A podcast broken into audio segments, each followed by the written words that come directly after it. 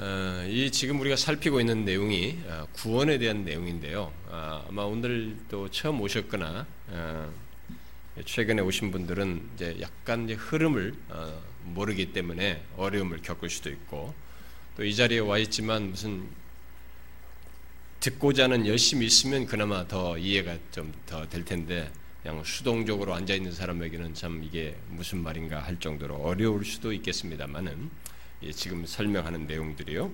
아, 그러나 주께서 여러분들의 모두에게 아, 은혜를 주셔서 귀를 열으셔서 아, 깨닫게 해주시면 좋겠습니다. 자, 성경이 말하는 구원이 무엇인가라는 것에 대해서 얘기하는 중에 우리가 지난 시간에는 어, 에베소서 먼저 읽었던 그 1장에서 다 읽질 않았습니다만 1장 3절부터 14절까지 그 내용에서 이 전체를 이제 우리의 구원과 관련해서 볼 때 우리의 구원을 말하면서 창세전에 하나님께서 우리를 택하신 것에서부터 시작해 가지고 어, 이제 성령께서 우리가 2000년 뒤에 지금 2000년대 지금 살고 있는데 이때 살아가는 우리 창세전과 지금 사이는 엄청난 시간적인 갭이 있잖아요. 그런데 지금 살아가는 우리에게 성령이 다가오셔서 그 구원을 어, 그 하나님께서 구원하시고자 하는 그것, 그리스도께서 이루신 구원 이것을 적용하셔서 어, 우리에게 이제 그것이 있도록 하셔서 어, 이렇게 예수를 믿게 하는 것까지 그야말로 이 구원의 전반을 말하면서 이 모든 내용을 왜 자꾸 그리스도 안에서라고 말하고 있는가라는 문제를 지난 시간에 언급을 좀 했습니다. 왜 모든 것을 그리스도 안에서 말한다고 했습니까? 일단 지난주 말한 내용을 가지고 얘기하면 우리의 구원의 모든 것이 어, 이 땅에 육신을 입고 오실 그리스도의 대속 안에서만 우리의 죄를 속하신 것 안에서만 구원이 가능하기 때문에 아, 그 모든 것이 오실 그 메시아 또는 그리스도 안에서 성취되는 그 성취에 근거해서 구원을 소유하고 구체적으로 소유하고 그것에 따라서 더 이어서 완성으로 나가기 때문에 어, 그 이후에 진행 구원을 진행하고 완성으로 갈 수 있기 때문에 모든 것을 다 그리스도 안에서로 얘기하고 있다라고 먼저 간단하게 얘기했어요.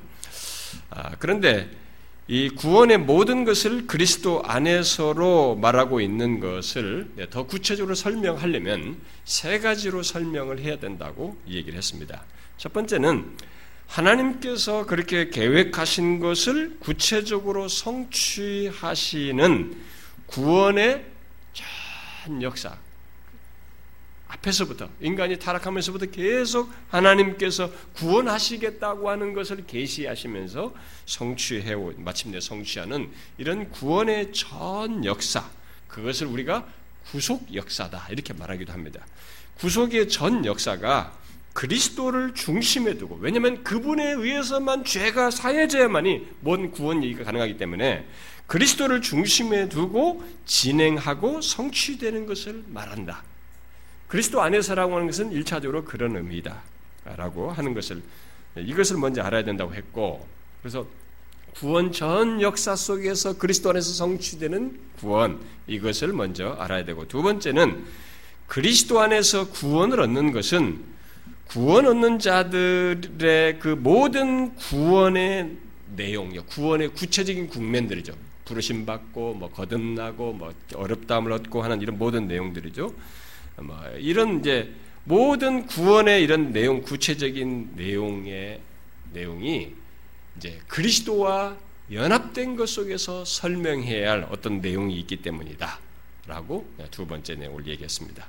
자, 그것을 알아야 된다고 그랬어요. 세 번째는 그리스도와 함께 있게 되지만 그리스도와 연합되어서 우리가 있게 되지만은 그것을 우리들이 실제로 이제 역사 속에서 확인하게 되는 아, 이 일은 곧 구원을 적용하여서 우리가 갖게 되는 이 일은 그리스도께서 보내신 성령에 의해서 있게 되는 것이기 때문에 성령에 의해서 적용되는 이 내용을 함께 얘기해야 된다. 이 세 가지로 구체로 설명을 할 수 있어야 된다 라고 했습니다.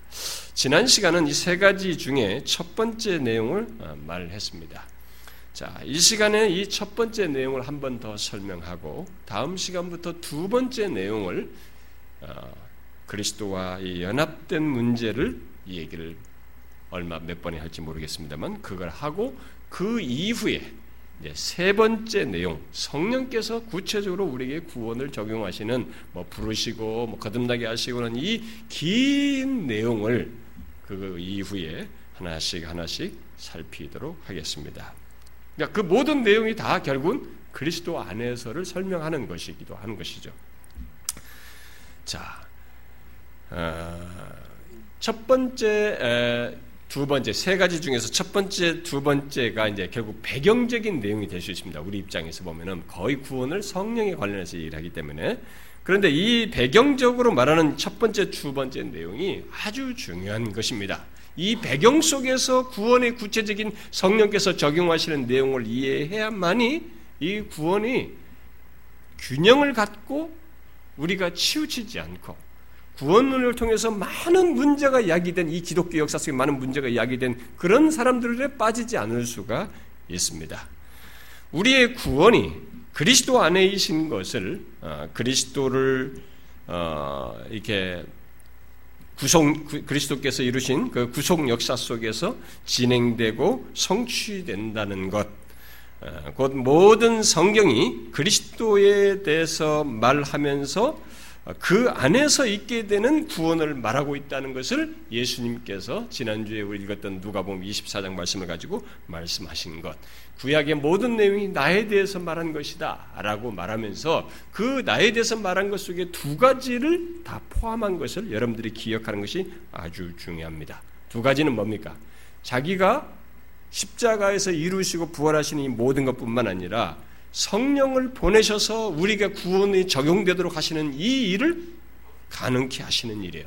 그래서 오순절 성령 강림을 이 사건이 바로 예수 그리스도의 구속사의 내용으로 우리가 이해해야 한다는 것입니다. 자, 이런 내용이 여러분들에게 어려울 수 있습니다만 이 배경적인 설명을 제가 조금 다시 보완할 때 이런 내용을 여러분들이 가지고 이제 구원을 보면 굉장히 달라지게 좀더 풍요롭게 구원을 이해할 수 있을 거라고 생각이 됩니다. 우리는 우리의 개인의 구원 문제를 자꾸 주관적인 경험에서 생각하는 습관이 있어요. 그리고 어, 우리의 구원이 이 그 자기의 어떤 반응, 뭔가 어떻게 내가 했다는 것 이런 쪽에서 이제 구원을 자꾸 생각을 하는데 사실 우리에게 있게 되는 어떤 것에 앞서서 우리의 구원이 구속 계시의 역사 속에서 마침내 성취된 구원이라고 하는 것. 곧 그리스도께서 이 땅에 오셔서 우리의 구원을 위해서 모든 것을 이루시는 그 구원에 근거한 것이라고 하는 것을 먼저 분명하게 알아야 합니다. 부활하신 주님께서는 구약의 모든 구속 계시가 바로 자신을 두고 어, 말한다고 하면서 그 자기에 대한 내용 속에서 이것을 명확히 밝히시고 앞으로 진행될 모든 구원조차도 구원의 역사조차도 자기가 보낼 성령으로부터 성령에 의해서 있게 된다는 사실을 말함으로써 이 모든 내용이 바로 내 안에서다. 그리스도 안에서인 것을 말씀하고 있는 것을 잘 유념해 둬야 됩니다.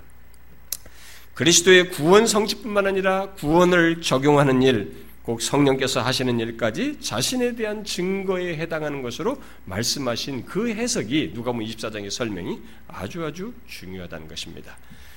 우리는 지난 시간에 구약 성경이 그리스도에 대해서 말했을 때 그 속에 지금 제가 말한 이 두 가지가 포함된다고 말한 예수님의 해석을 제가 계속 강조했습니다.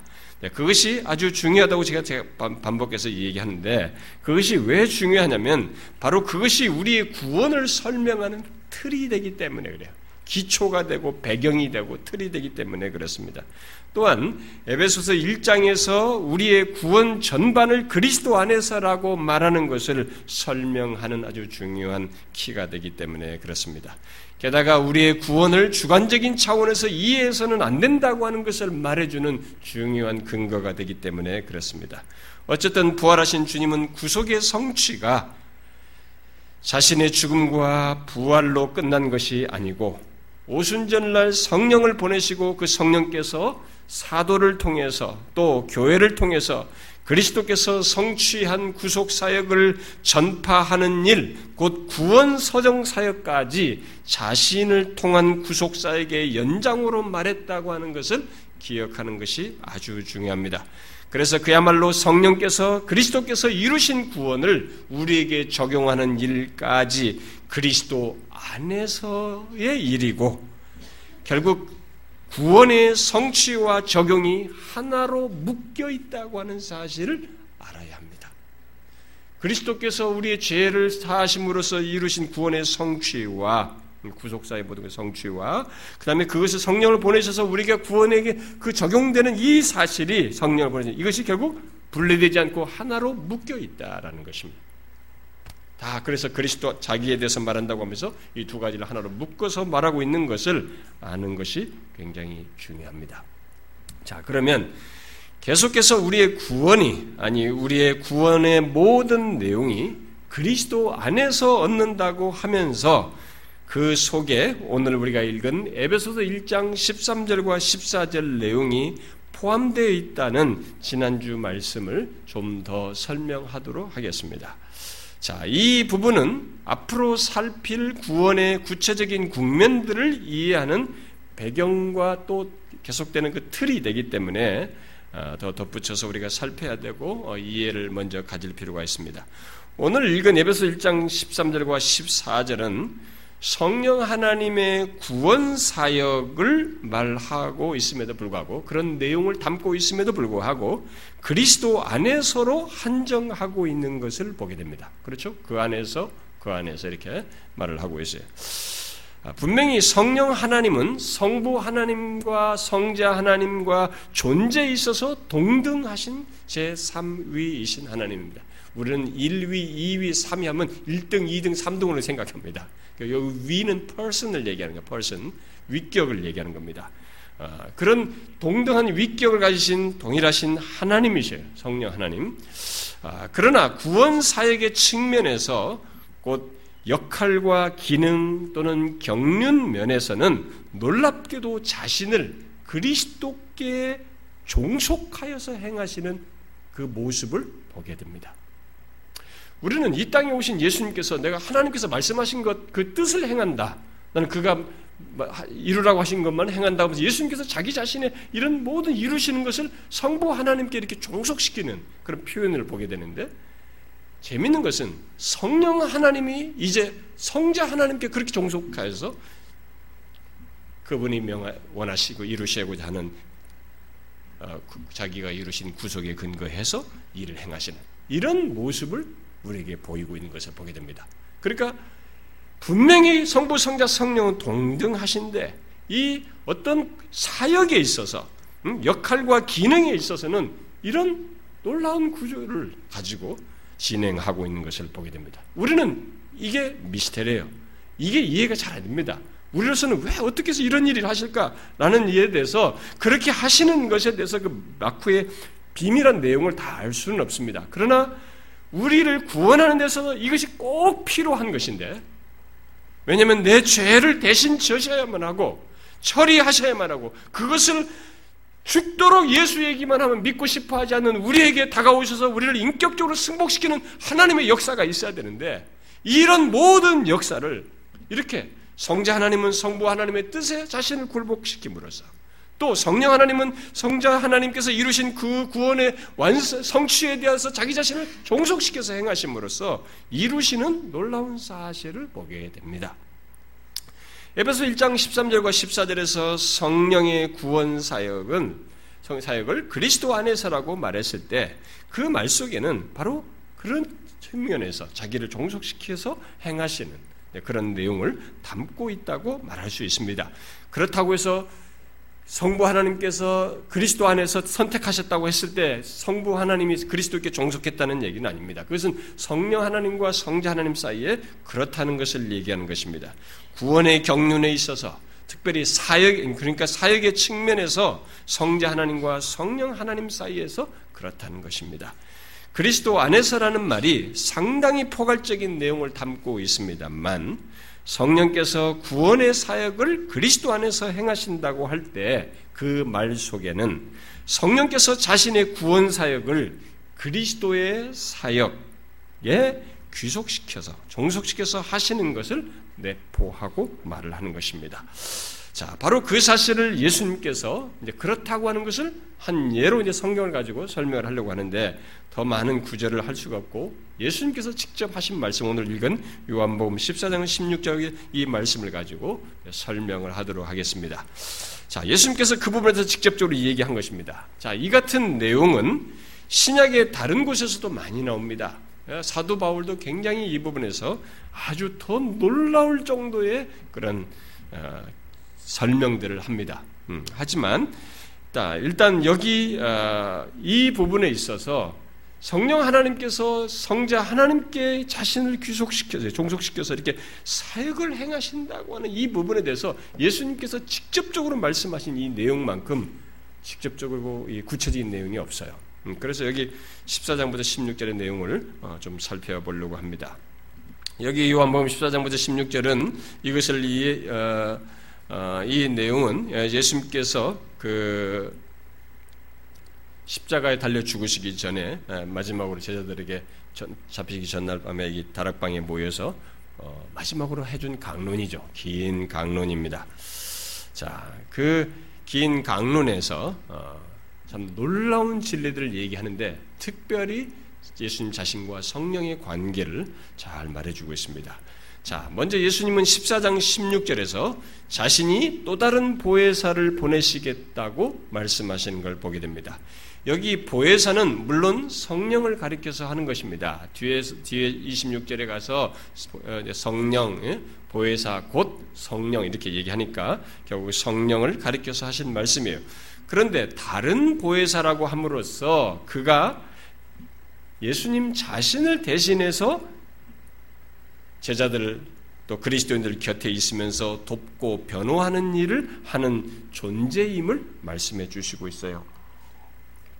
자, 그러나 제자들은 그렇게 해주시는 분에 대한, 보혜사로 말하면서 그렇게 해주시는 분에 대한 이해가 불충분했죠. 그래서 예수님께서 곧바로 17절에서 설명을 하기를 진리의 영이라고 말을 하고 있습니다. 자, 보혜사 그분을 곧 진리의 영이라고 설명합니다. 그런데 좀 이상합니다. 왜냐하면 보혜사로 말하는 분이 성령이시기 때문에 직접적인 진술을 하는 게 맞잖아요. 보혜사, 그분은 성령이다. 곧 거룩한 영이시다. 뭐 이렇게 말하는 것이 더 자연스러울 텐데 이 다른 그를 설명한답시고 진리의 영이다. 영, 성령인데 그 앞에다가 수식의 진리의 영이다라는 말을 덧붙이고 있습니다. 자, 그러나 이것은 사실 예수님께서 앞에서 우리가 읽질 않았습니다만 이 14장 앞부분에서 14장 6절에서 하신 말씀이 있잖아요. 내가 곧 길이요 진리요 생명이라고 말씀하신 것과 연관지어서 의도적으로 그렇게 말씀하신 것이라고 볼 수 있죠. 그러니까 바로 앞에서 자신을 진리라고 말해놓고 자신이 보낸 보혜사를 진리의 영이라고 말함으로써 결국 이 오시는 성령이 어떤 영이라는 겁니까? 자신의 영이라고 말을 하고 있는 것입니다. 진리의 영이라고 말하는 것은 바로 그 그리스도 자신의 영이라고 말을 하는 것이죠. 이 사실을 바울은 로마서 8장에 가지고 성령을 그리스도의 영이다 직접적으로 진술을 해버리죠. 성령을 귀속시켜 버려요. 그리스도의 영이다. 이렇게. 여기서도 이렇게 진리 영이라고 말하면서 자신의 영으로 말을 하고 있는 것입니다. 자, 오늘까지 제가 계속 이 설명을 배경적으로 하는 것이니까 이 배경적인 설명에는 여러분들이 잘 이해를 가지고 있어야 이 배경의 근거에서 또 앞으로 나갈 수 있으니까요. 어, 성경 본문 가지고 설명하는 것에서 잘 따라오면 좋겠습니다. 자, 예수님은 여기서 오실 성령과 자신과의 관계가 어떤 관계인지를 말을 해주고 있습니다. 그분은, 오실 그분은 자신의 영이다. 이렇게 말을 하고 있습니다. 그러면서 예수님은 14장 26절에서 오실 성령을 더 소개하는데 그 내용이 뭡니까? 이 오실 성령이 하실 사역을 말하고 있습니다. 곧 기능적인 면에서 또는 사역적인 면에서의 성령을 소개하고 있습니다. 우리는 예수님께서 성령을 이렇게 사역적인 면에서 그분이 어떤 분이시다라고 설명을 하는데 다른 식으로 설명 아니고 자꾸 사역과 관련해서 소개하고 설명하는 것을 잘 주목해 봐야 됩니다. 그것은 우리들이 성령을 다른 어떤 것보다도 예수님 자신과의 관계 속에서 보아야 하고 또 그리스도와 관련해서 그가 어떤 일을 하시는가를 생각해야 한다는 것입니다. 바로 그런 시각에서 성령을 보라고 우리에게 말해주고 있는 것입니다. 많은 사람들이 성령을 자꾸 왜곡된 쪽으로 생각을 합니다.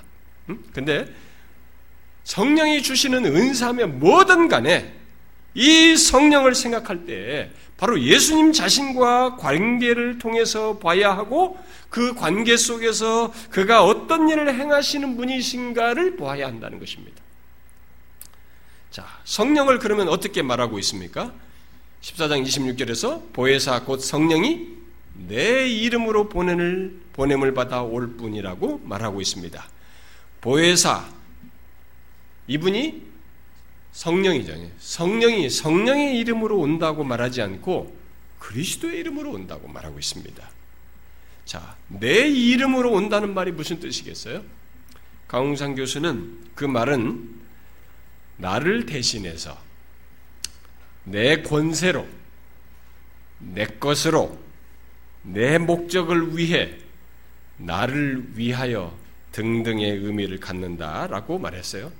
음. 이건 이제 성경이 여러 가지 표현들을 가지고 이제 종합한 것입니다. 그러니까 오실 성령은 바로 자신의 이름, 성령 자신의 이름이 아닌 그리스도를 대신해서 그리스도의 권세로, 그리스도의 것으로, 그리스도의 목적을 위해서 또 그리스도를 위하여 오신다라고 말하고 있는 것입니다. 그렇다면 오실 성령과 그리스도와의 관계가 어떻게 되는 것입니까?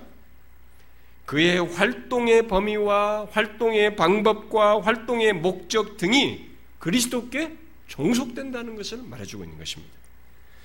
그러니까 이분의 존재, 성령의 존재 차원에서가 아니라 사역적인 면에서 그런 기능과 경륜 면에서 그렇다는 것입니다. 하나님의 구원 계획과 목적을 완성하기 위해서 사역적인 면에서 성자 하나님은 성부 하나님의 뜻을 이루기 위해서 성육신하여서 자신을 이렇게 제한하시는 음? 예, 굴복하시는 이런 일을 행하셨듯이 성령 하나님은 구원을 적용하기 위해서 성부와 성자로부터 보냄을 받아서 스스로 자신의 활동의 범위와 이 방법과 목적을 제한하시고 있는 것을 보게 됩니다. 자, 이것은 아주 아주 재밌는 사실이에요. 그러니까 하나님께서 우리의 구원을 이루기 위해서 이렇게 하나님 자신이 제안하셔야 돼요. 어? 성, 아버지의 뜻에 자신을 굴복하시고 또 성자의 이 그 안에서 자신의 활동과 이런 목적을 제안하시는 이렇게 하시면서 우리 구원을 이룬다는 것이 아주 놀라운 것입니다. 우리끼리 자기를 낮추고 제한해서 뭘 하는 것은 아무 문제가 없어요. 우리는 뭐 죄 있는 인간들이고 그런데 하나님께서 우리를 구원을 이루기 위해서 그런 어떻게 말할까? 열심이라고 할까요? 집중성이라고 할까요? 그런 놀라운 계획이라고 할까요? 은혜라고 할까요? 사랑이라고 할까요? 그 어, 엄청난 것이 그 지혜와 그런 사랑들이 막후에 있어서 이렇게 자신을 제한하면서 진행하고 있다는 것을 보게 됩니다.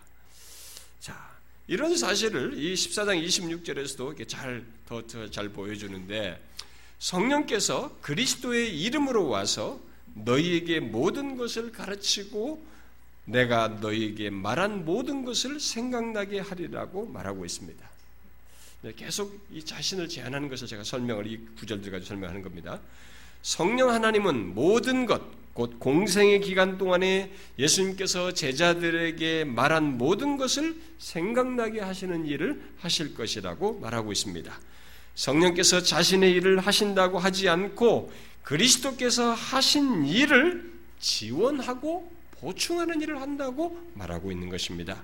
그 말은 성령께서 하시는 일은 바로 그리스도께서 하신 사역을 지원하는 사역으로 제한된다고 한정한다고 하는 것을 말해주고 있습니다.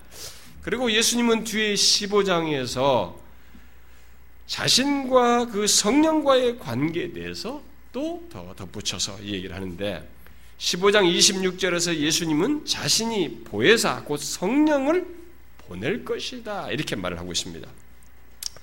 앞에 14장 16절과 26절에서는 아버지께서 보낼 것이다라고 말을 했어요.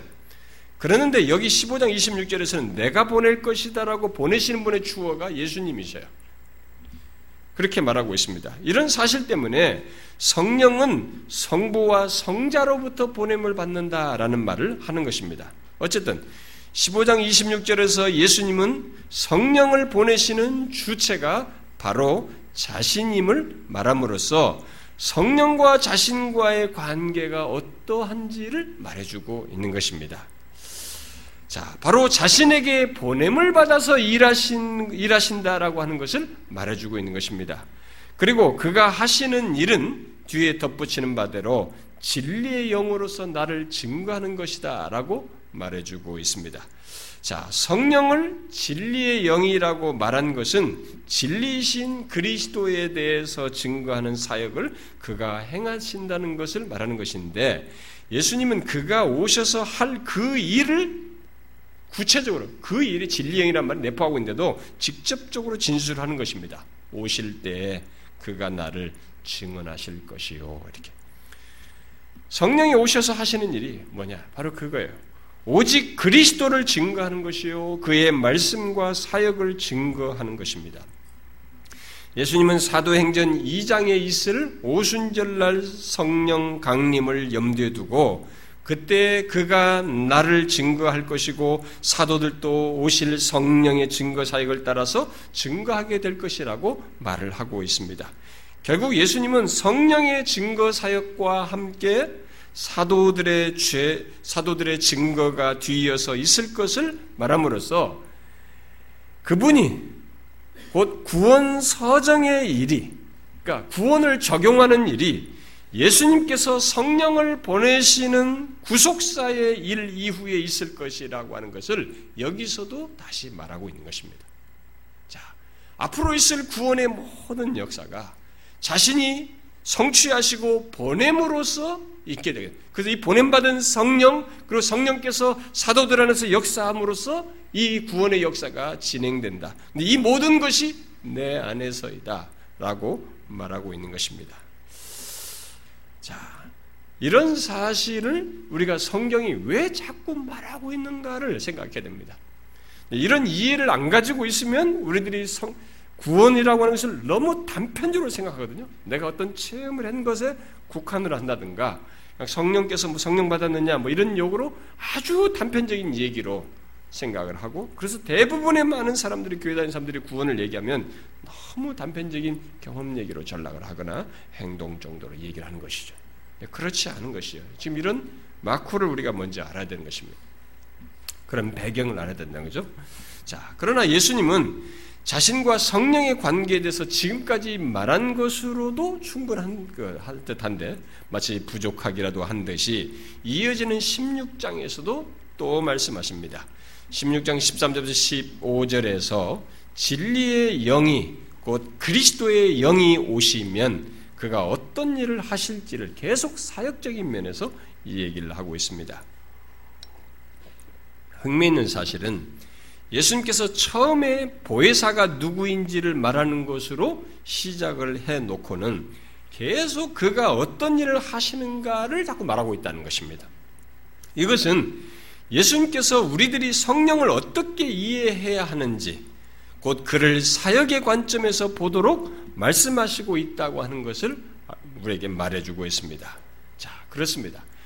성령은 진리의 영, 곧 진리이신 그리스도의 영으로서 오셔서 어떤 일을 하냐면은 우리를 모든 진리 가운데로 인도하시는 일을 하신다는 것입니다. 자, 모든 진리 가운데로 인도한다는 말이 무엇이겠어요? 여기 모든 진리란 앞에서부터 말해온 진리이신 예수 그리스도를 말하는 것입니다. 똑같아요. 그래서 성령은 우리를 진리이신 그리스도께로 인도하신다라는 말이에요. 그런데 여기에 그냥 진리라고 말하지 않고 모든 진리라고 한 것은 하나님께서 창조하신 모든 세계를 통해서 계시하신 일반 계시를 통해서 찾는 진리도 궁극적으로 어디로 향해야만 하냐면은 그리스도를 향해야만 하거든요. 모든 진리의 진리성은 이 그리스도께로 향할 때, 그리스도를 만날 때에만이 참된 진리가 되는 것입니다. 아, 그래서 결국은 여기에 모든 일을 다 포함하는 것이에요. 일반 계시를 통해서 찾는 진리라 할지라도 결국 그 진리는 예수 그리스도이기 때문에 이렇게 말하고 있는 것입니다. 성령은 그렇게 사역 속에서 철저하게 그리스도께 묶여 있다는 것을 어? 말해주고 있습니다. 그런데 그뿐만이 아닙니다.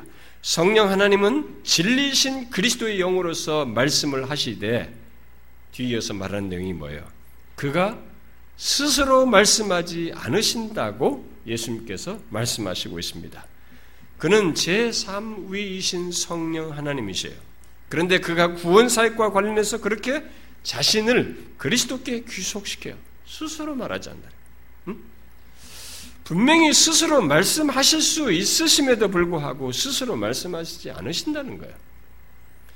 예수님은 성령이 말씀하시는 사역, 그분의 주 사역이 말씀하시는 사역, 증거하시는 사역 을 이렇게 언급을 하는데 그 사역을 자기가 주도권을 갖고 자기의 목적과 계획을 따라서 하지 않고 바로 그리스도께 정속하여서 결국 그렇게 자신을 한정해서 사역한다고 하는 것을 예수님께서 직접적으로 얘기를 해요. 성령이 하시는 일이 그렇게 구치, 한정된다고 하는 것을 얘기를 해줍니다. 그러면 스스로 말하지 않고 뭘 한다는 것입니까? 오직 들은 것을 말하며 장래일을 너희에게 알리리라 라고 말씀하십니다. 성령께서 스스로 말씀하지, 말하지 않는 대신에 오직 들은 것을 말한다고 하면서 여기서 여기 들은 것 속에는 물론 장래일이 포함되어 있다고 볼 수 있습니다. 어? 그리고 그 장래 일 속에는 그리스도께서 당할 일, 십자가의 일을 다 포함한다고 볼 수 있겠습니다. 어쨌든 예수님께서 성령께서 하시는 일이 스스로에게서 나온 것이 아니고 그리스도와의 관계 속에서 하시는 일이고 곧 자신에게 들려진 것, 부여된 것, 위탁된 것을 말한다. 위탁된 것만을 하신다고 하는 것을 말씀함으로써 성령의 사역이 이렇게 그리스도와의 관계 속에서 한정된다고 하는 것을 말을 해주고 있습니다. 성령은 더 나아가서 14절 말씀대로 그리스도의 영광을 나타내시는 일을 자신의 사역으로, 주된 사역으로 하신다고 말을 하고 있습니다. 그가 내 영광을 나타내리니 내 것을 가지고 너희에게 알리겠습니다. 이렇게 말하고 있습니다. 성령의 사역의 궁극적인 목적은 자기의 영광이 아니고 그리스도의 영광이라는 것입니다. 그야말로 성령은 그리스도의 이름으로 와서 결국 뭐요? 그 그리스도의 영광을 나타내심으로써 성령께서 하시는 일이 전적으로 그리스도 안에서 하는 사역이요. 아예 그리스도의 사역인 것을 말해주고 있습니다. 예수님의 계속되는 강조를 이제 우리가 이제 대충 이제 알게 됐습니다. 여러분 강조가 뭐예요? 계속되는 강조가 뭡니까? 그는 계속해서 성령이 자기에게 종속되어서 사역한다. 뒤에 나오는 것도 얘기죠. 내 것, 내 것을 가지고 한다. 뭐 그리스도의 것을 가지고 너에게 알리실 것이다. 하나하나 표현마다 계속 이런 식이에요. 이 내 것은 뒤에 15절로 가면 아버지께 있는 것이 다 내 것이라고 말함으로써 어? 결국 뭐예요? 그가 내 것을 가지고 너에게 알리라는 그 말에 결국 내 것이 어떤 걸로 연결됩니까? 아버지에게 있는 것이죠. 그러니까 내 것과 아버지께 있는 것은 결국 같은 것이죠. 동일한 것을 얘기하는 것입니다. 그러면 아버지께 있는 것이며 내 것이라고 말하는 것은 구체로 뭘 말하겠어요? 그것은 아버지께서 그리스도 안에서 이루시고자 하는 구원이요. 그리스도께서 인성을 취하셔서 성취하실 구원이라고 할 수 있습니다. 아버지께서는 창세전에 우리의 구원을 그리스도 안에서 계획하시고 그 구원이 성취대로 하기 위해서 그리스도께서 죄를 대속하시고 십자가에 달려 죽으셨다가 장사되셨을 때 그를 죽음에서 일으키셨어요. 그런 면에서 구원은 아버지께 있는 것이에요. 그리고 그리스도께서도 이 땅에 육신을 입고 오셔서 우리의 죄를 사하심으로써 이루신 구원, 우리의 구원을 이루시고 더 나아가서 부활 승천하여서 우리의 영원한 중보자가 되셔서 우리를 위하실 수 있게 되었습니다. 이런 면에서 구원은 또한 그리스도의 것이며 내 것이라고 말한 것이 아버지 것이면서 그리스도의 것입니다. 자, 그렇다면 성령께서 내 것을 가지고 알리신다는 것은 무엇을 말하겠어요? 그것은 성령께서 자신의 어떤 것이 아니라 아버지께서 계획하시고 그리스도 안에서 성취되도록 하신 구원, 또 그리스도께서 인성을 취하셔서 이루신 구원을 우리에게 알리실 것을 말하고 있는 것입니다. 구원 적용이죠? 구원 적용 사역이에요. 그러므로 성령의 사역은 자기 임의적인 것이 아니에요. 아버지께서 계획하시고 그리스도께서 성취하게 될 구원을 알리시는 것이요. 그 이룬 구원을 적용하는 것이라고 하는 것을 또다시 말씀하고 있는 것입니다. 자, 구원을 이해하면서 우리가 알아야 할 중대한 사실을 선행적으로 알아야 할 중대한 사실을 예수님께서 이렇게 강조해서 말해주고 있는 것입니다. 자, 그러면 예수님께서 지금까지 우리가 지금 살핀 대로 예수님께서 그렇게 계속 반복해서 말씀하신 말씀하셔서 우리에게 지금 강조해주고 있는 내용이 뭡니까? 제가 이제 이 내용이 성경에 근거한 것이니까 일단 이 부분을 가지고 설명했습니다. 바울의 내용까지는 제가 지금 다 못하고 우선 이건 얘기 우선 했는데, 자 이런 내용을 통해서 반복해서 말씀하시면서 강조하고 있는 내용이 뭡니까? 예, 설명이 길면 여러분들이 따라온 사람은 잘 따라오는데 못, 중간에 놓친 사람은 이게 길을 잃어요. 아주 헤매요. 설명이 길면. 자, 일단 제가 정리를 할게요. 이렇게 반복해서 말하면서 강조한 내용이 뭐예요? 제가 계속 설명했잖아요. 제가 중간중간 계속 반복하면서 말했잖아요. 설명을. 자, 사역적인 면에서 예수님 자신과 성령의 관계가 어떠한가를 설명했습니다. 이것은 우리의 구원을 위 이해하기 위해서 선행적으로 알아야 할 중대한 사실을 말해준 것입니다. 그 관계 속에서 우리의 구원 문제가 구체적으로 드러나고 있습니다. 그 관계 속에서 우리 구원 문제가 이루어지고 주어지는 것이죠. 자, 그리스도와 성령의 관계가 어떻다고 말했어요? 어떻다고 말하고 있습니까? 예수님께서 계속 강조한 것은 사역의 관점에서 둘 사이의 관계를 말씀하시면서 성령의 사역이 철저하게 그리스도께 종속된다는 것이었습니다. 에베소 1장 13절 14절 말씀으로 표현하면 성령의 사역이 철저하게 그리스도 안에서라고 한 것을 말한 셈입니다. 그러므로 성령의 사역은 그리스도를 떠나서는 설명할 수 없어요. 성령의 사역은 구원을 적용하는 사역인데 이 구원의 적용 사역의 모든 성령의 사역의 내용이 그리스도를 따라서는 설명할 수가 없다는 것입니다. 우리는 이 사실을 앞으로 살필 구원의 구체적인 내용에 앞서서 확고하게 정리해서 알고 가야 합니다.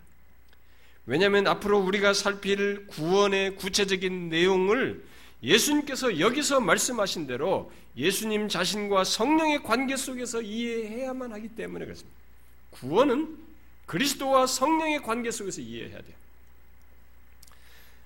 성령은 오직 우리를 그리스도께로 인도하시는 사역을 행하시고 그리스도께 들은 것을 말하시며 그리스도의 것을 가지고 알려 그의 영광을 나타내시는 사역을 행하십니다. 따라서 앞으로 살필 구원의 구체적인 국면들은 그리스도께서 이루신 구원을 성령께서 우리에게 적용하시는 일이라고 하는 것을 꼭 기억해야 합니다. 성령께서 우리의 구원을 만들어내는 것이 아니에요. 그가 독자적으로 우리에게 무엇을 하시는 것이 아닙니다. 우리의 구원을 느끼게 하는 독자적인 행보 속에서 구원을 느끼게 하거나 확신케 하는 것이 아닙니다.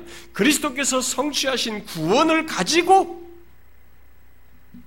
효력 이것을 우리의 것이 되도록 적용하시는 일을 하신 것입니다. 그렇게 종속돼요. 그러므로 성령께서 하시는 일, 곧 구원 적용 사역을 제대로 이해하려면 쉽게 말해서 우리 구원의 구체적인 내용들을 잘 이해하려면 예수님께서 여기 요한복음 14장부터 16장에서 말한 계속 강조한 대로 그리스도께서 이루신 구속 사역을 통해서 구원을 보아야 합니다. 그리스도께서 이루신 사역을 통해서 앞으로 전개되는 구원의 모든 국면들을 보아야 돼요. 많은 사람들이 이렇게 안 합니다. 우리들이 그렇게 안 배우고 안 배웠고 어, 교리를 배워도 그 작업을 하는데 계속 누군가 말해주지 않으면 그렇게 이해를 안 가져요. 그렇게 안 갖는 것 때문에 많은 부작용이 우리에게 생기는 것입니다. 그래서 예수 믿는 사람들의 신앙생활이 이렇게 구원을 받았다고 하면서도 삶이 이원화돼 버려요. 구원받았다는데 더티해요. 말이 거라고 사고가 덜하고 뭐 엉망이에요 이런 게. 그러니까 이게 뭔가 문제가 있는 것입니다. 자신의 죄를 대속하신 그리스도의 이 확고한 근거에서 그 관점에서 그리스도를 통해서 모든 것을 봐야 되고 그 가운데서 모든 구원의 가치가 있는 것이 그래서 구원은 반드시 어떤 실체가 그리스도께서 성취한 것에 근거한 것이기 때문에 실체가 있어요. 가상적인 것이 아닙니다. 종교적 어떤 모습, 종교적인 심리 상태 이런 것이 아니에요. 존재와 삶에 분명한 것이 있는 것입니다. 우리는 앞으로 지금까지 말한 내용의 틀 속에서 구원의 구체적인 국면들을 살피게 될 것입니다. 그 말은 우리가 앞으로 살필 구원의 구체적인 국면들은 모두 그리스도 안에서 성취된 것에 기초해서 성령께서 하시는 사역이요 성령께서 그것을 밝히시며 아는 가운데 구원을 소유하도록 어? 소유하도록 원하신다는 것을 우리가 이제 보면서 깨닫게 될 것입니다. 그러므로 이제부터 자신의 구원을 생각할 때 여러분들이 해야 할 작업이에요. 앞으로 구원을 생각할 때 여기 예수님의 가르침대로 이 틀을 따라서 보는 일을 계속 해야 하는 것입니다. 먼저 자신의 구원을 생각할 때 그리스도께서 나의 죄를 지시고 대속하신 그 객관적인 그리고 역사적인 사역을 함께 생각을 해야 돼요. 그리스도의 객관적인 사역을 함께 생각하지 않는 구원의 어떤 내용은 이 이탈할 가능성이 있습니다. 이 모든 구원의 스토리나 설명이나 이 내용들은 이상한 곳으로 가버리고 주관적인 곳으로 흘러갈 가능성이 높아요. 우리는 이 작업을 계속해야 됩니다. 성령 하나님의 구원 사역은 철저할 정도로 이 그리스도와 묶여서 이것을 연결해서 우리에게 구원을 설명하고 가져다 주고 이 모든 걸 말하는 것이기 때문에 그렇게 그게 그렇게 말하면서 인도하는 사역이 그리스도께로 인도하는 사역이기 때문에 이 작업을 우리가 똑같이 따라가야 되는 것입니다. 우리는 성령에 의한 구원의 모든 국면을 생각할 때마다 항상 나의 죄를 완전히 구속하신 그리스도를 생각하고 항상 그리스도 안에서 얻게 된 구원이라고 하는 것을 생각하고 그리스도와 연합된 자기 자신을 묶어서 생각해야 됩니다. 예수 믿는 우리의 구원은 2000년 전에 이 땅에 오셔서 십자가에서 내 죄를 대속하신 그리스도와 묶인 구원이라는 것입니다. 성령 하나님은 그것을 우리에게 밝혀 주시고 확인케 하시는 것입니다. 그러면 여러분, 여러분 안에 일어나는 모든 구원의 국면들, 곧 성령의 사역을 계속 그리스도를 통해서 보고 이해하는 작업을 계속 하십시오. 에베소서 1장 말씀대로 항상 그리스도 안에서 바라보며 이해하는 습관을 가지라는 것입니다. 이것은 아주 아주 중요한 사실이에요. 우리가 신앙 여정 속에서 이런, 이런 이해와 신앙 행위는 굉장히 중요한 것입니다. 오늘날 교회 안에 있는 많은 사람들이 이 사실을 모르거나 기억하지 않기 때문에 구원에 대해서 계속 흔들리거나 또는 왜곡된 구원을 추구하게 되는 것입니다. 저는 요즘 교회들이 음, 이제는 성령을 강조할 시대입니다라고 말하면서 목회자들부터 그렇게 성령을 강조하면서 어, 설교도 하고 가르치고 특별히 성령을 특별히 부각시키는 것을 보게 되는데 저는 그게 성령을 말하니까 뭐 당연히 옳은 것이죠. 성경의 한 부분을 얘기하니까. 그런데 그런 내용 속에서 성령이 편중되고 특별히 그리스도와의 묶인 관계를 끊은 채 성령을 얘기하는 이런 모습이 두드러진 걸 보게 될 때 이게 사단의 속임이라고 생각이 돼요. 성령을 강조한답시고 주로 그것도 능력과 체험 차원에서 그리고 선동과 흥분 차원에서 제가 우연찮게 기독교 무슨 뭐 방송 봤는데 진짜 사람들을 막 열광시키고 성령이 이 자리에 막 임합니다. 성령이 지금 오셨습니다. 막 그러면서 마이크로 사람을 이렇게 선동하는데 거기서 사람들이 막 흥분하죠. 공명 현상에 의해서 선우가 막 아, 난리를 치는데 그건 조작이에요. 음, 성령의 인격성을 그렇게 아, 이 선동자에 의해서 성령이 뒤따라서 움직일 거라고 생각하면 안 됩니다.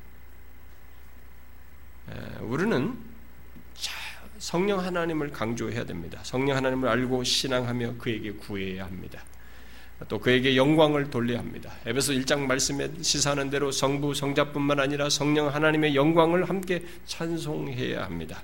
그러나 예수님께서 또 신약 성경 전체가 성령 하나님을 그리스도의 영으로 말하면서 그리스도께 종속시켰고 그의 사역을 그리스도를 통해서 이해하도록 제안했다고 하는 사실을 우리는 잊지 말아야 됩니다. 그 말은 그리스도 없이 또 그가 이루신 것 없이 성령의 사역을 말하는 것은 잘못된다는 것입니다. 빗나가게 만든다는 것입니다. 결국 우리에게 허락되는 무엇 곧 구원을 위해서 아, 구원을 필 구원을 필두로 해서 어, 주어지는 이 모든 것들을 말하면서 성령만을 말한다. 뭐 자기의 구원을 얘기하든 자기가 얻어지는 모든 얘기하면 성령만을 말한다고 하는 것은 성경을 모르는 것입니다. 아닙니다. 저와 여러분들에게 구원과 함께 주어지는 모든 은혜와 복은 그리스도께서 우리가 그렇게 얻을 수 있도록 모든 것을 이루셨기 때문에 그래요. 그 이루신 것에 근거해서 성령께서 우리에게 가져오시는 거예요. 그가 우리에게 구원의 모든 보득을 얻어 누릴 수 있도록 모든 조건을 충족시켰기 때문에 가능하게 된 것입니다. 그리스도께서는 우리에게 구원이 적용되도록 성령까지 보내신 분이셔요. 그러므로 우리의 모든 것이 그리스도 안에서인 것입니다. 그리스도 안에서가 아니면 우리는 하나님께서 주시고자 하는 어떤 것도 얻을 수가 없습니다. 아예 하나님께서 하나님께서 창세전에 계획하신 이런 것조차도 그리스도 안에서 아니면 우리 것이 되지가 않아요. 그가 이루신 것이 없으면 우리 것이 될 수가 없습니다. 아예 그리스도 안에서가 아니면 우리가 하나님께 나갈 수조차도 없습니다. 그분과 교통할 수도 없습니다. 기도도 올라가지가 않습니다. 찬송도 하나님께 상달되지 않습니다. 어떤 헌상도 그에게 상달되지 않습니다. 그야말로 그리스도 안에서가 아니면 구원의 그 어떤 것도 우리 것이 될 수가 없습니다. 그러므로 성령께서 우리에게 다가오셔서 구원을 소유하게 하신 것은 어디까지나 그리스도께서 우리의 구원을 성취하셨기 때문이고 그 자격을 주셨기 때문이고 소유할 수 있을 만큼 충분한 근거를 그가 만드셨기 때문에 그렇습니다. 이 시간에 제가 길어서 더 덧붙 많이 이 문제를 많이 못 다루었습니다만 여러분들이 앞으로 집에 가셔서 틈틈이 성경을 읽으실 때 사도 바울이 여러분들이 가끔 헷갈릴 겁니다. 성경입 성령이 우리 안에 거하신다고 해놓고 또 그리스도가 우리 안에 거하신다고 그래요. 그리스도가 너희 안에 거하시면 성령 거하시고 그리스도 거하신다 이런 말을 자고 있습니다. 물론 뭐 성, 하나님이니까 다 우리에게 거하신다고 표현을 쓸 수 있는데 왜 같은 말 문장 안에서 어? 성령이 거하신다 그러면서 그를 그리스도의 영이라고 해놓고 그 자리에서 또 그리스도가 거하신다. 그리스도 영으로 거하시면 그리스도도 거하신다는 것 속에 그냥 어차피 영이 그리스도에 속한 영으로서 이렇게 소유격을 붙였으니까 수식어를 그러면 거기에 충분히 그리스도가 포함됐다고 말할 수 있는데 왜 거기에 또 그리스도가 거한다는 말을 왜 성경이 같이 붙여서 말을 할까? 이런 것에 여러분들이 의문이 생길 수 있습니다. 심지어 고린도 후서가 3장 같은 게 보면은 주는 영이시다는 게 아, 예수 그리스도를 가리켜 영이시라는 거예요. 성령이시다. 그러면 이 바울이 성령과 그리스도를 분간 못해서 그렇게 썼느냐? 그렇지 않아요. 성령과 성자 하나님 사이를 구분 못해서 그렇게 쓴 것이 아닙니다. 뭘 몰라서 그런 것이 아닙니다. 그것은 그리스도의 영과 그리스도가 사역적인 면에서 이렇게 하나인 것을 말하는 것입니다. 바울이 왜 그런 것을 자랑히 말을 하는지 우리는 그냥 이 사람이 뭘 몰라서 하는 것처럼 생각하는데 그렇지 않습니다. 우리의 구원을 이루는 데 있어서 성령이 거하시고 그리스도가 거하시는 것으로 같이 하나 이또그 주가 영이신 거로 말하는 이런 모든 내용 속에서 그리스도와 성령이 이렇게 묶여 있는 지금까지 설명한 것처럼 예수님의 말씀대로 이렇게 묶여 있는 하나이신 우리의 구원을 그리스도의 근거에 해서 소유하여 완성하기까지 영화롭게 되기까지 이 모든 것이 묶여 있어요. 이런 걸 생각하면 우리는 너무 단순하게 구원을 생각합니다. 아, 구원 받았어요. 예수 믿었어요. 제가 그때 회개했어요. 너무 단순한 것을 얘기합니다. 이 놀라운 사실이 있습니다. 하나님이 자신을 제한하시면서 우리의 구원을 이루시고 우리의 죄를 지시고 해결하시고 심지어 성령께서 그리스도께서 하라고 하신 것 안에서 구원을 이루어서 우리에게 적용하시는 자신을 제한하면서 하시는 이 놀라운 사역 속에서 지금 우리가 이 자리에 있게 된 것입니다. 그래서 구원은 모호하지도 않고 이렇게 대충대충 있는 것도 아니고 내가 느낀 것에 따라서 구원을 받은 것도 아닙니다. 여러분들이 어느 집회 가서 막 뜨거웠다. 아, 그래서 나 구원받았다. 그게 아니에요. 그렇게 말할 수 없습니다. 우리의 구원은 지금까지 말한 것처럼 어마어마한 배경이 있습니다. 성부 하나님의 창세전의 계획과 그리스도께서 구속 계시 속에서 마침내 오셔서 성취하시고 죄를 담당하신 이 놀라운 사역과 그 사역 안에서 자신을 한정하셔서 우리에게 다가오시는 성령의 이 놀라운 역사 속에서 그것으로도 끝나지 않아요. 우리를 구속해놓고도 그걸로 끝나지 않습니다. 우리가 최종적인 완성에 이르기까지 성령의 집요한 사역이 우리 안에 계셔서 하시는 사역이 있어서 우리의 구원이 성취, 완성돼요. 엄청난 것입니다. 우리는 먹고 마시고 이 세상에 즐겁고 뭐이 세상에서 그냥 그렇게 그렇게 하면서 세월 흘러가고 40, 50, 60 이렇게 나이 먹어서 가는 것 같지만 그 안에 하나님의 신묘막측한 구원의 스토리가 있습니다. 그분의 배후에서 우리를 이끄시고 구원하시는 이 엄청난 사역이 있는 것이에요. 그런데 중요한 것은 이 구원을 이해하는데 그 중심에 그리스도 안에서를 꼭 기억해야 된다는 것입니다. 그것이 있기 때문에 가능해요. 죄가 해결되지 않는 우리는 구원을 얘기할 수가 없어요. 그가 우리의 죄를 구속하셨기 때문에 이 확고한 흔들릴 수 없는 근거를 가지고 우리에게 다가오신 것입니다. 우리를 부르신 것입니다. 거듭나게 하신 것이죠. 우리를 회심시키고 의롭다고 하시고 거룩하게 점진적으로 변화되게 하시는 이 놀라운 역사를 성령이 하시는 것입니다. 이 근거가 없으면 가능치가 않는 것이에요. 그래서 우리의 구원의 모든 국면을 생각할 때 그리스도 안에서 그리스도께서 성취하신 것에 근거해서 그것을 통해서 계속 나를 보아야 됩니다. 나의 구원을 그렇게 보아야 돼요. 그리하면 그리스도 안에 있는 구원 얼마나 견고해요. 역사 속에서 그렇게 계시되고 예언됐다가 성취한 그리스도 안에서의 구원 얼마나 견고합니까? 로마서 8장 얘기가 거짓말이 아닌 것입니다. 장래일이나 무엇이나 칼이나 위험이나 무엇이라도 끊을 수 없단 말이지. 그리스도 안에서 끊을 수 없다. 거기서도 그리스도 안에서를 강조하지 않습니까? 그 견고함이 있는 것입니다. 저는 여러분들이 이 그리스도 안에서 성자 하나님과 그리스도와 성령이 엮여서 하나가 되어서 우리의 구원을 이루신 이 놀라운 사실을 자신의 구원에 있어서 명확한 이해의 기초로 삼고 흔들리지 않고 자신의 무엇을 보기보다 이렇게 행하신 하나님의 사역을 봄으로써 자신의 구원을 보길 바래요. 그래서 보통 사람들이 구원을 추구하면서 갖는 방식으로 구원을 보고 또 그런 수준에서 보다 보니까 자신의 삶의 변화라든가 하나님 앞에서 이 구원의 가치를 대수롭게 여기지 않고 가볍게 여기면서 행하는 그런 수준을 넘어서서 자신의 거룩한 변화에 예민하고 이런 성령의 역사에 예민하고 성령을 쫓아 행하고 하나님이 기뻐하시는 같이 추구하는 이런 구원의 반응을 모두 갖기를 바래요. 저는 여러분들이 구원을 받았다라고 하면서 그다음부터 멀어진 사람이 있어요. 의심스러운 것입니다, 여러분. 그리스도께서 이루신 이 구원의 근거는 그렇게 우리를 값싸게 만들지 않습니다. 앞선 선배들이 값싼 은혜를 말했듯이 그렇게 값싼 은혜가 아니에요.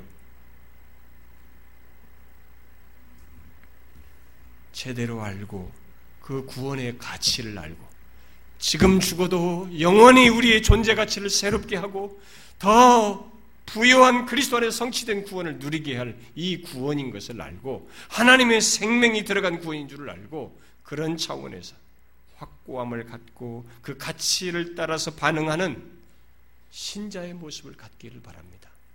주께서 여러분 여러분 모두에게 그런 은혜를 주시기를 바래요. 기도합시다.